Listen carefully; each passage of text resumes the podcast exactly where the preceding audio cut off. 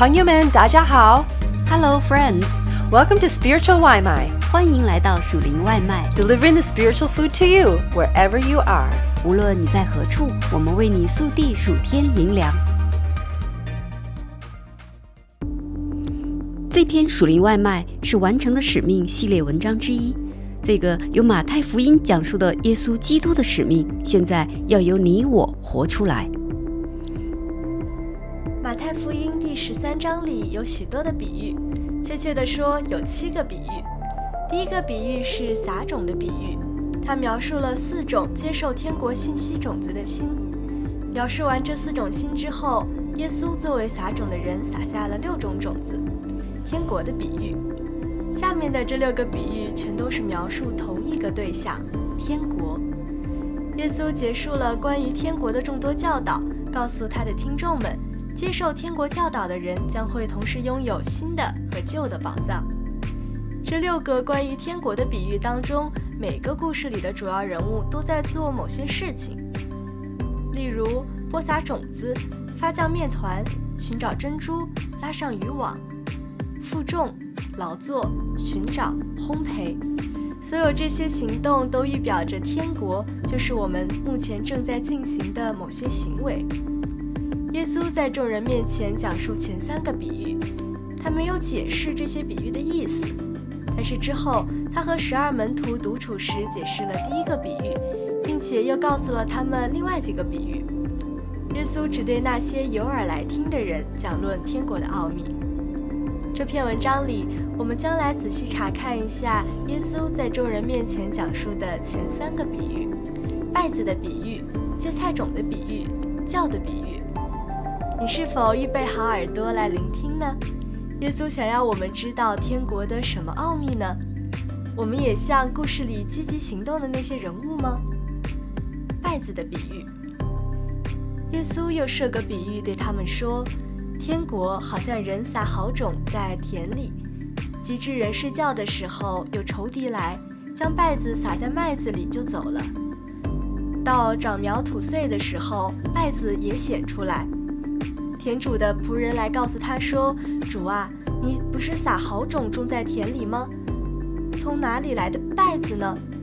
主人说：“这是仇敌做的。”仆人说：“你要我们去铲出来吗？”主人说：“不必，我怕铲稗子，连麦子也拔出来，容这两样一起长，等着收割。到收割的时候，我要对收割的人说。”先将稗子铲出来，捆成捆，留着烧；唯有麦子要收在仓里。马太福音十三章二十四到三十节。这个比喻很明确地界定了好种子和稗子的差别。好种子能长成珍贵的麦子，以至于仇敌想办法毁灭它，而主人不惜一切守护它，甚至为了不伤害麦子而不惜让稗子暂时与其一同茂盛生长。门徒们一开始不明白这个比喻的意思，之后他们单独和耶稣在屋子里时，他们请耶稣解释这个比喻。而在那之前，耶稣又向众人讲述了另外两个奥秘的比喻：芥菜种的比喻。他又设个比喻对他们说：天国好像一粒芥菜种，有人拿去种在田里，这原是百种里最小的。等到长起来，却比各样的菜都大，并且成了树，天上的飞鸟来宿在它的枝上。马太福音十三章三十一到三十二节。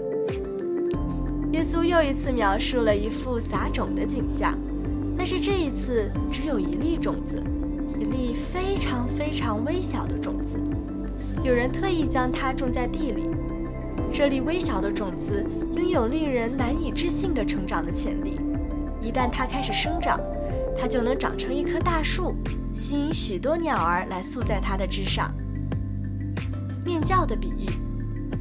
然后耶稣讲述了一个比喻，是一个富人在做烘焙。我个人很能带入到这个故事的角色里。有段时间我很喜欢烤面包，我很享受烤面包时那种工作节奏：揉面、休息、烘焙、休息。我用手揉面，但是当我把面揉好后，就只能等待酵母发挥它的作用，把面团发起来。然后我会把发起来的面团放进烤箱，等待面包的香气从烤烤箱里飘出来，充满整个家。他又对他们讲个比喻说：天国好像面酵，有富人拿来藏在三斗面里，只等到全面团都发起来。马太福音十三章三十三节。做面包的时候，只需要一点点面酵就能使面团发起来，让面包拥有松软的质感。尤其特别是刚出炉的时候，真是太让人愉悦了。也许正是因为这新鲜的自制面包作为犒劳，所以我才对烘焙的过程也充满热爱吧。芥菜种和面酵都是极其微小的东西。似乎不太可能对一大块田地或者是六十磅的面粉造成什么影响。一颗小小的芥菜种怎么能改变一整块田地呢？一点点面酵怎么能使六十磅的面粉发起来呢？这芥菜种和面酵也许体积很小，但它们却拥有巨大的、无法阻止的生长潜力。一旦它们开始成长，它们将会造成巨大影响。最小的要成为最大的，是耶稣所描述的天国的一个标志性概念。晚些时候，当门徒们问耶稣在天国里谁最大的时候，耶稣叫了一个小孩子到他们当中，说：“我实在告诉你们，你们若不回转，变成小孩子的样式，断不得进天国。所以，凡谦卑自己像这小孩子的，他在天国里。”就是最大的。马太福音十八章三到四节，最小的要成为最大的，最后的要成为最先的，为奴仆的将被尊荣。天国就是以这样的方式发展。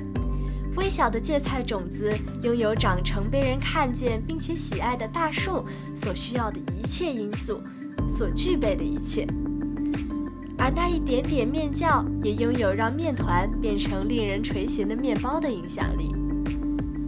天国不可阻挡的成长潜力。天国一直在成长，没有人能阻止。潮流的服装款式不断更新迭代，影视剧作也渐渐成为模糊的记忆。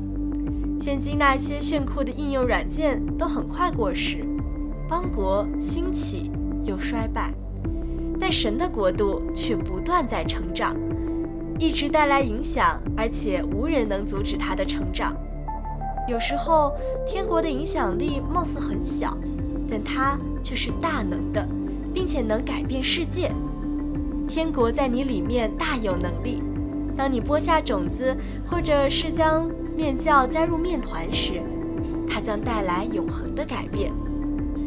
芥菜种长成参天大树，并不是撒种人的功劳；面团因为面酵被激发膨胀，也不能归功于和面的妇人。撒种的人只是把种子播种到地里，和面的妇人也只负责把面酵融进面团里。我们绝不能因为天国在我们里面，或者是世在世界的成长，就认为是自己的功劳。无论到哪里。我们只是尽本分播种天国的种子而已，但让天国扩张的是上帝自己。天国是怎样在你里面成长的呢？你是怎样对你周围的人播撒种子和使用面教的呢？上帝会使用你在人群中成为天国的传播者吗？解释稗子的比喻：耶稣一离开众人，进到房子里。门徒们立刻就来询问耶稣拜子的比喻。也许这个比喻他们已经思考了一整天了。这个比喻让人有些不安。在这个寓言故事的结尾有提到仇敌和毁灭。门徒们是在尝试弄清楚自己是在这个故事里是什么角色吗？他们并没有询问芥菜种和面酵的比喻，因为那两个比喻的结局都是成长和壮大。也许不需要多做解释，门徒们也能领会其中奥秘。但这个故事的奥秘难住了他们，他们得弄清楚这个故事究竟是什么意思。那么，这个故事的奥秘是什么呢？这都是耶稣用比喻对众人说的话。若不用比喻，就不对他们说什么。这是应验先知的话，说：“我要开口用比喻，把创世以来所隐藏的事发明出来。”当下，耶稣离开众人，进了房子。他的门徒进前来说：“请把田间稗子的比喻讲给我们听。”他回答说：“那撒好种的，就是人子；田地就是世界。好种就是天国之子，稗子就是那恶人之子。”撒稗子的仇敌就是魔鬼，收割的时候就是世界的末了，收割的人就是天使，把稗子铲出来用火焚烧，世界的末了也要如此。人子要差遣使者，把一切叫人跌倒和作恶的，从他国里挑出来，丢在火炉里，在那里必要哀哭切齿了。那时，一人在他们父的国里要发出光来，像太阳一样。有耳可听的就当听。马太福音十三章三十四到四十三节。天国先混合再分别。这个故事告诉我们关于天国的一个令人不安的真相。在我们的世界里，有一些人是出自那恶人，看到他们做的那些邪恶的事，令人痛心；想到有人被魔鬼影响，也让人感到沮丧。但在这世上，义人和恶人共存，你能区分二者吗？谁是麦子，谁是稗子？耶稣说，两者有时会被混淆，但最后会明确地把义人和恶人分别开来，结局会是圆满的。恶人将被摧毁，而义人会像太阳一样闪耀。我们不用世上的恶人做任何论断。他们最终将会暴露，并且为自己的恶行受到惩罚。如果我们看到身边的恶人得志，不要纳闷为什么他们成功，上帝为什么袖手旁观？将来会对艺人和恶人有一个明确的划分。到那天，希望我们都能被算作艺人。让我们来成长和发光吧。耶稣现今依然借着圣经和运行在我们里面的圣灵。向我们启示天国的奥秘。这头三个比喻鼓励我们去追求神国在我们生命中的成长，并去过为神的荣耀而分别为圣的生活。当我们为着耶稣而成长和发光的时候，愿我们今天就以此去向世界宣告他的国度。